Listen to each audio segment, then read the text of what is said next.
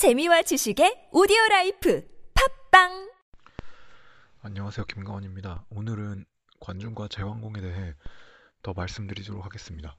국어, 제어, 환공이 묻기를 이제 구급이 안정되었는데 제후들을 호령해도 되겠소? 관중이 답하기를 아니 됩니다. 주군께서 군대를 정비하고 무기를 준비하시면 다른 제후들도 그리할 것입니다. 그리 되면 주군의 뜻은 이루어지기 어렵습니다. 또 주군께서 제후국을 공격하려 하신다면 제후국들은 막으려고 할 것입니다. 이리 되면 주군의 뜻은 이루어지기 어렵습니다. 주군께서 뜻을 이루려 하신다면 명령을 내리되 그것을 정령으로 위장하셔야 합니다. 황공이 가로되 어떻게 그리할 수 있겠소? 관중이 답했다. 내정을 새로, 새로이 하여 그 속에 군령을 숨기도록 하십시오. 황공이 말했다. 좋소, 그렇게 하시오. 군령을 내정 속에 숨기겠다는 것은 평시의 행정과 전시의 군령을 통합시키겠다는 것이었습니다. 관중은 경제력이 곧 군사력임을 꿰뚫어 보았을 뿐만이, 아니라 행정제도와 군대의 편제, 명령 체계를 일원화시키려고 했던 것이죠. 구체적으로 어떻게 했을까요? 국어를 더 살펴보도록 하겠습니다. 오가를 1궤로 하고 우두머리로 삼습니다. 10궤를 1리라고 하고 리에는 유사를 둡니다. 4리를 연으로 하여 연을 우두머리로 삼습니다. 10연을 1향으로 하여 향에는 양인을 둡니다. 이렇게 행정 조직을 토대로 군령을 정합니다. 1관은 1궤인이 5명을 5명이 오를 이루고 궤장으로 하여금 이들을 이끌도록 합니다. 10궤가 1 리인이 50명이 1소개가 되어 유사가 이들을 이끕니다. 사리가 1년이니 200명이 1조리 되고 연장이 이들을 통솔합니다. 10년이 1향이니 2000명이 1여가 되어 양인들이 이들을 쥐, 지휘합니다. 5향이 1수이니 1만 명이 1군이 되고 수가 이들을 지휘합니다. 봄에는 봄사냥, 봄사냥을 구실로 하여 이들을 훈련시키고 가을에는 가을 사냥을 구실로 하여 이들을 훈련시킵니다. 이렇게 졸, 오의 소부대들은 마을에서 군 여의 대부대들은 교회에서 훈련을 합니다. 이후에 서로 거처를 옮겨 사는 것을 금지함으로써 같은 오에 속하는 사람들은 함께 제사를 지내고 함께 복을 빌고 죽은 자들을 함께 슬퍼하게 하며 재난도 함께 겪도록 합니다. 사람과 사람이 함께하고 가정과 가정이 더불어서 살며 대대로 함께 살고 어려서부터 함께 놉니다. 그리하면 밤에도 서로 목소리를 알아들을 수가 있으니 어긋나지 않고 낮에는 서로를 알아볼 수 있으니 쉽게 서로를 확인할 수가 있습니다. 주둔 시에는 즐거울 것이며 행군할 때에는 화목할 것이며 죽을 때에는 서로를 애도할 것입니다. 이리 되면 방어할 때는 서로 지키고 공격할 때도 서로 강하게 됩니다. 만일 임금께서 이러한 삼만 군사를 이끌고 천하를 주유하면서 무도한 자들을 벌하고 주의 왕실을 지킨다면 천하의 어떤 제후가 이를 막고자 하겠습니다. 하겠습니까? 참 무섭다면 무서운 관중의 책략입니다. 관중은 행정제도와 군의 편제를 일치시킴으로써 일사불란한 지휘 계통의 확보와 더불어서 평시의 훈련과 전시의 정, 전투력 증강이라는 두 가지 목서, 목적을 동시에 달성하려고 했던 것입니다. 게다가 관중은 민중으로부터 주거의 자유를 빼앗음으로써 어려서부터 죽을 때까지 자신이 속한 고향에서 공동체를 형성하도록 강제하고 그렇게 국가 정책으로 만든 공동체를 전쟁에 유용하게 써먹을 생각을 하고 있었던 것이죠. 이러한 관중의 책략은 피하의 식별, 지휘 계통의 확립, 훈련의 용이함, 그리고 이러한 모든 장점들을 통해서 야간 전투와 주간 전투 모두에 강점을 발휘하는 군사력의 증강으로 이어지도록 하겠다는 고안이었습니다. 다만 관중은 구급과 도읍의 민중들을 전쟁에 동원하려는 노력은 기울이면서도 비읍의 민중들을 당장 전쟁에 동원하려는 노력은 그다지 크게 기울이지 않았던 듯합니다. 비읍에는 따로 이 졸수, 향수, 현수, 대부를 세우자는 건의를 했다고 국어에는 기록이 되어 있는데요. 춘추시대 말, 말기부터 보급되기 시작해서 전국시대 초기에 이르기까지 널리 자리 잡은 철기는 농업 생산성뿐만 아니라 전쟁의 양상까지도 크게 바꿔놓았다는 점은 이미 말씀을 드린 바가 있습니다. 철기가 널리 보급되기 이전에 즉 춘추시대, 춘추시대의 전쟁 대부분은 정거전이었다는 말씀도 드렸었죠. 정거 즉 전차 부대가 주력이었습니다. 당연히 일반 민중들이 이러한 전차를 몰 수는 없었고요. 전차를 몰고 싸우는 역할을 담당했던 주역은 귀족들이었죠. 그리스의 폴리스들처럼 춘추시대 전투의 주역은 귀족들이었던 셈입니다. 고대에는 동서양을 막론하고 군역이라는 것은 의무인 동시에 특권이기도 했습니다. 피를 흘려서 나라를 지킨다는 것은 고귀한 자들의 명예이자 권리이자 의무였고요. 이러한 군역에 피지배 계층민들을 광범위하게 동참, 동참 시킨다는 것은 어, 결코 환영받을 수가 없는 전책이었습니다. 아무튼 관중은 이러한 현실을 아주 잘 알고 있었습니다. 따라서 비읍의 민중들을 전투에, 도, 전투에 동원하는 데에는 신중을 기했죠. 당장 전투의 주력 부대인 귀족들에게 반발을 살 경우 그 여파가 클 것이 분명했기 때문인데요. 그러나 국가적인 위기 상황에 대비해서 비읍의 민중들도 유사시에는 군사적 동원을 할 수 있는 방편을 마련해 두었습니다.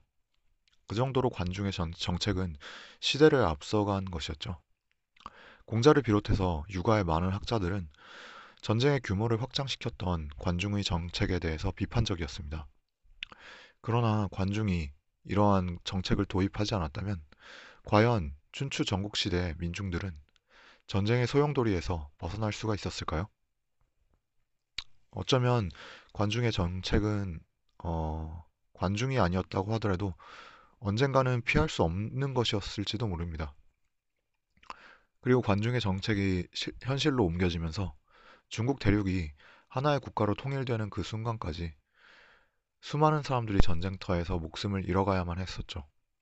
관중은 새로운 시대 기준을 세웠던 인물이었지만 그 시대의 기준이 현실화되기까지 흘려야 했었던 민중들의 피와 땀은 어, 과연 누구를 위한 것이었을까요?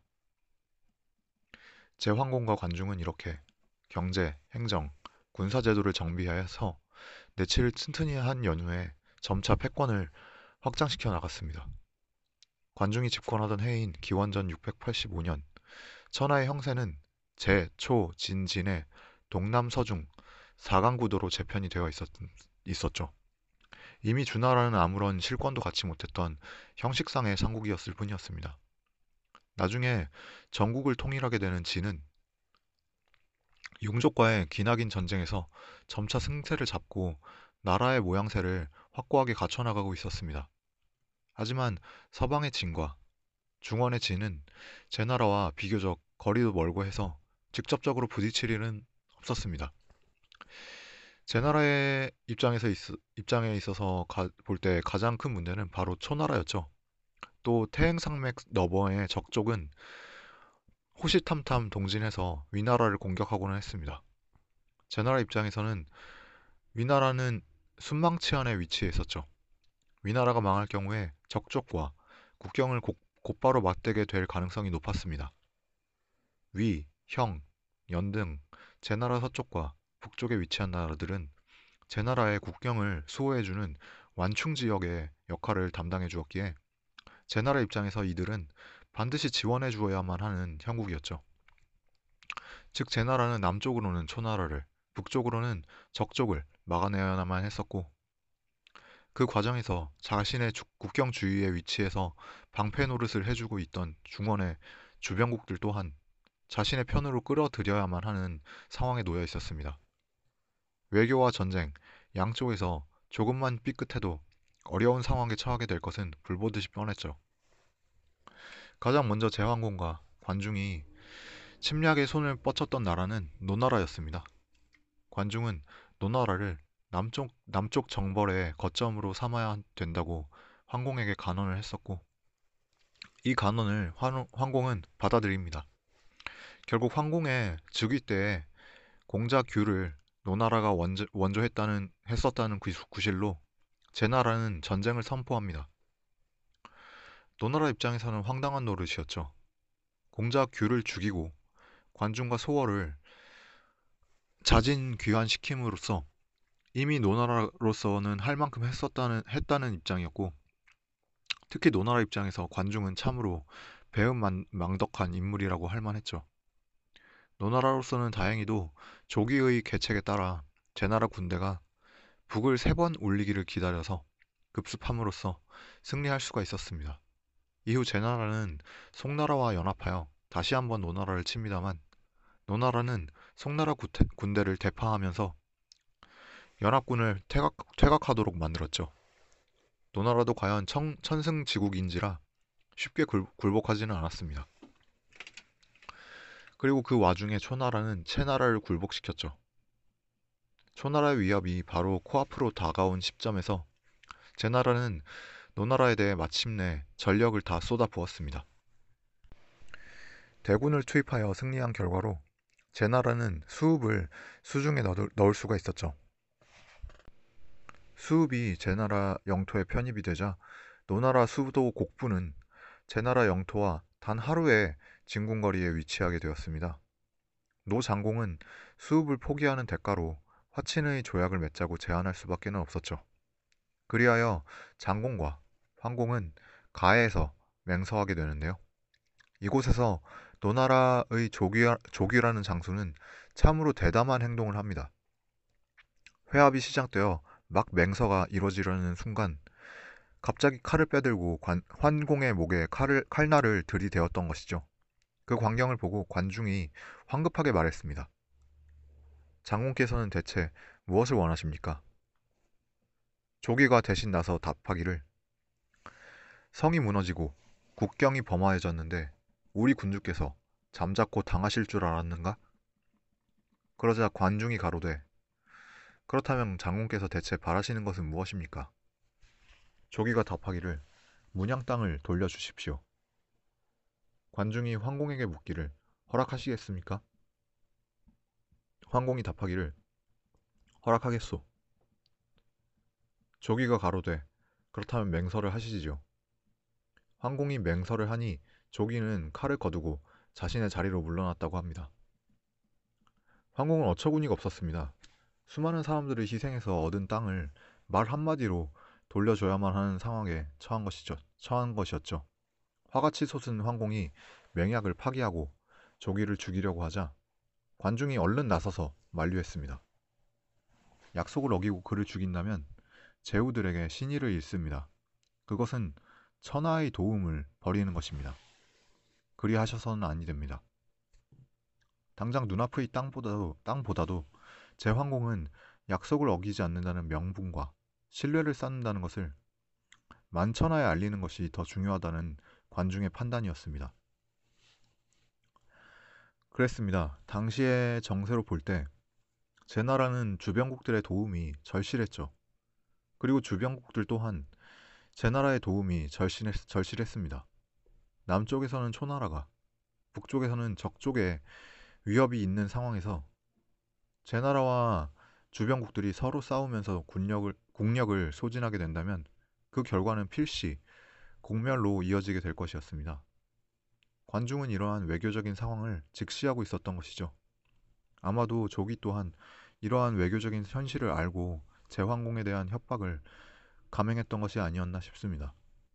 말 한마디를 지키기 위해 얻은 땅을, 얻은 땅을 되돌려 주었던 제, 제황국의 제황공의 외교적인 제스처는 과연 관중의 말대로 강력한 힘을 발휘했습니다. 천승지국인 노나라를 실력으로 눌렀음에도 신의를 지키기 위해서 지나친 탐욕을 부리지 않는 제나라는 단숨에 주변국들을 지도하는 국가의 위치로 우뚝 설 수가 있게 되었죠. 관중이 세운 외교 정책의 성과는 견의 회맹에서 그 첫 번째 결세를 맺게 됩니다. 물론 이 회, 회맹은 제 나라의 패권을 확립해 주진 못했습니다. 제, 송, 진, 위, 정의 다섯 나라, 다섯 나라 군주들이 모여서 결성했던 이 회맹에 진, 진, 초의 새 강국, 강대국들은 참석하지 않았죠. 견의 회맹은 어디까지나 제 나라를 중심으로 한 군사동맹의 성격을 띠고 있었습니다. 이것이 679년, 기원전 679년의 일이었죠. 회명 이후 정나라가 송나, 송나라를 침략하자 제나라는 정나라를 벌했습니다. 기원전 666년 초나라가 정나라를 침략하자 제나라는 송나라와 함께 연합해서 정나라를 구원했죠. 기원전 663년 상, 산융이 연나라를 공격했습니다. 버티다 못한 연나라는 제나라에 구원을 청했고 제황공은 연나라의 청을 받아들여서 군사를 내어 산융을 몰아냈죠. 제나라의 구원, 구원에 감격한 연장공은 황공을 국경 밖까지 따라가서 배웅하는 예를 갖추었습니다. 그러자 황공은 천자가 아닌 자에게 제후들은 영토 밖까지 나아가서 배웅하지 않는다. 나는 연나라에 대해서 예를 갖춰야만 마땅하다. 라며 연 장공이 배웅 나온 곳까지의 땅을 영나라에게 양도했죠. 기원전 661년 적인들이 형나라를 침략하자 제나라는 이번에도 개입해서 적인들을 물리치는 데 성공을 합니다. 그 다음에 적족은 위나라를 거의 멸망시킬 정도의 위세를 떨치는데요. 좌전의 기록에 의하면 이 공격에서 살아남은 위나라 사람들은 고, 고작 730명에 불과했다고 전합니다. 이 패배로 인해서 중원국들의 황하 북쪽 방어선은 밀려날 수밖에 없었습니다. 제환공이 황하 이남의 조 땅에서 적족을 이겨서 그들의 진격을 저기, 저지하기는 했지만 위나라의 멸망은 중원국들에게 있어서는 상당히 큰 타격이 아닐 수가 없었습니다. 그 다음 해인 기원전 659년에 적인들은 형나라를 재차 침범하는, 침범하 게 되는데요. 제나라는 송나라, 조나라와 함께 연합군을 구성해서 서북 땅에서 이들을 격퇴하는 데 성공합니다. 그러나 형나라는 도성을 함락당하는 심각한 타격을 입게 되죠. 다음 해인 기원전 658년 제황공은 초구에 축성을 해서 위나라를 되살려 주었습니다. 적족의 침입은 이처럼 집요하고 위협적이었습니다. 그리고 적족의 침입을 막, 는 과정에서 나라를 잃은 난민들에게 다시금 거처를 마련해주고 방어선을 재정비하고 적시에 군사들을 투입하는 모든, 일, 모든 일들은 제 나라가 주관을 했죠. 이러한 급박한 상황 속에서 관중과 황공의 활약상은 그야말로 대단한 것이었습니다. 적족과의 전쟁이 조금 마무리되어 가는 듯 하자 이번에는 더 큰 위협, 위협이 닥쳤습니다. 바로 초나라였죠. 한동안 파쪽과의 분쟁으로 중원 침공에 힘을 기울일 수가 없었던 초나라였지만 그 일이 어느 정도 해결이 되자 초나라는 다시금 북진을 염두에 두기 시작했습니다. 어쩔 수 없이 관중은 적족에 대항하는 방어선을 초구 지역까지 끌어내리기로 결정을 했고 이 방어선을 사수하는 임무를 송나라와 위나라에게 맡긴 다음 군사를 남쪽으로 이동시켜서 초나라의 침략에 대비할 수밖에 없었죠. 초나라는 이미 기원전 659년, 690, 658년, 657년 3년간에 걸쳐서 정나라의 국경, 국경 을 침범했습니다. 전쟁의 명분은 정나라가 제 나라를 섬긴다는 것이 그 이유였죠. 결국 정문공은 견디지 못하고 초나라의 편에 붙으려고 했습니다. 사선은 공숙의 간, 간언으로 정문공의 마음이 간신히 흔들리지 않을 수 있었다고 전합니다. 더 이상 초나라의 북진을 두고 볼 수만은 없었던 황공과 광중은 송, 진, 위, 정, 허, 조 여섯 개국과 연합군을 형성해서 남진을 하기에 이릅니다. 우선 채나라를 공격하여 점령하는 데 성공한 연합군은 곧바로 초의 소릉까지 공략하는데요. 소릉은 초나라 북진의 전초기지 역할을 하던 요충지였지만 연합군의 공세를 당해낼 수는 없었습니다. 이제 방성까지 점령하게 된다면 한수는 바로 눈앞에 있었죠. 더 버틸 수 없었던 초성황은 마침내 굴관을 사자로 보내서 화의를 맺자고 제의를 했죠. 좌전은 황공과 굴환과의 대화를 다음처럼 전하고 있습니다. 굴환은 말했다. 황공께서 저희 같은 작은 고을에 은혜를 베풀어 용납해 주시길 바랍니다. 황공이 답한다. 지금 이 대군을 들어 싸우면 누가 당할 수가 있을 것이며 성을 공격한다면 어떤 성이 그 공격을 감당할 수 있겠소? 구란이 가로, 가로되 황공께서 덕으로 제후들을 다스리신다면 누가 감히 복종하지 않겠습니까? 다만 기어코 힘으로 대하려 하신다면 초나라는 방성과 한수를 성과 해자로 삼아서 싸울 것입니다. 설령 많은 군사가 있다 하더라도 소용이 없을 줄로 압니다. 사실 서로 협박에 가까운 말들을 주고받았던 것이죠. 한수는 강력한 방어선이었습니다. 한창 위세를 떨치던 시절에 주나라도 한수에서 대패하면서부터 서서히 국력이 기울기 시작했었죠. 북방과 서방의 적족과 융족이 건재한 상황에서 한수를 넘어 초나라로 진격하는 것은 누가 봐도 무리한 도박수였습니다. 설령 한수의 방어선을 무너뜨리는데 성공한다고 해도 보급선이 너무 길어짐으로 해서 곧 종말 공세 종말점이 찾아올 것은 뻔했습니다. 언제나 그렇듯이 관중은 이러한 정세를 정확하게 판단하고 군사를 뒤로 물렸습니다. 결국 화의는 맺어졌고요. 황공은 군사를 소릉으로 거두어 들이기에 이릅니다. 마침내 기원전 651년 규규의 회맹이 이루어집니다. 그 약조의 구체적인 내용은 맹자의 기록을 통해서 확인해 볼 수가 있습니다. 맹약의 첫, 첫 조항은 불효자를 죽이고 정한 태자, 태자를 함부로 바꾸지 말고 첩을 처로 삼지 않는다는 것이었다. 둘째 조항은 현인을 존중하고 덕 있는 자를 표창한다는 것이었다. 세 번째 조항은 노인을 공경하고 아이들을 사랑하며 외빈과 여행객을 접대한다는 것이었다. 넷째 조항은 사인에게 관직을 세습시키지도 겸직시키지도 않으며 사인을 채용할 때에는 반드시 인재를 가리고 대부를 함부로 죽이지 않는다는 것이었다.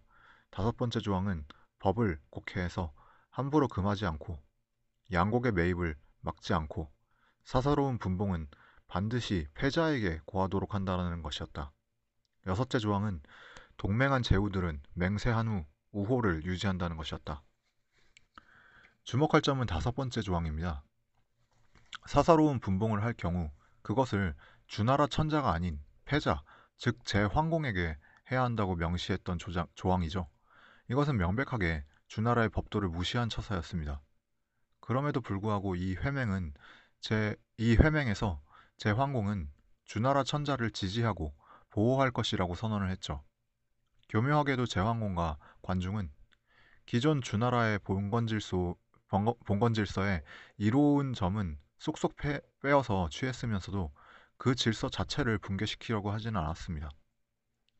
현인을 존중하고 불효자를 죽이고 노인을 공경하고 어린이를 사랑하고 대부를 함부로 죽이지 말라는 조약의 사항들은 바꿔 말하자면 위와 같은 사항, 사항들을 지키지 않았을 때 제 나라가 언제든지 제후들을 공격할 것이라는 선전포고와도 같은 것이었습니다.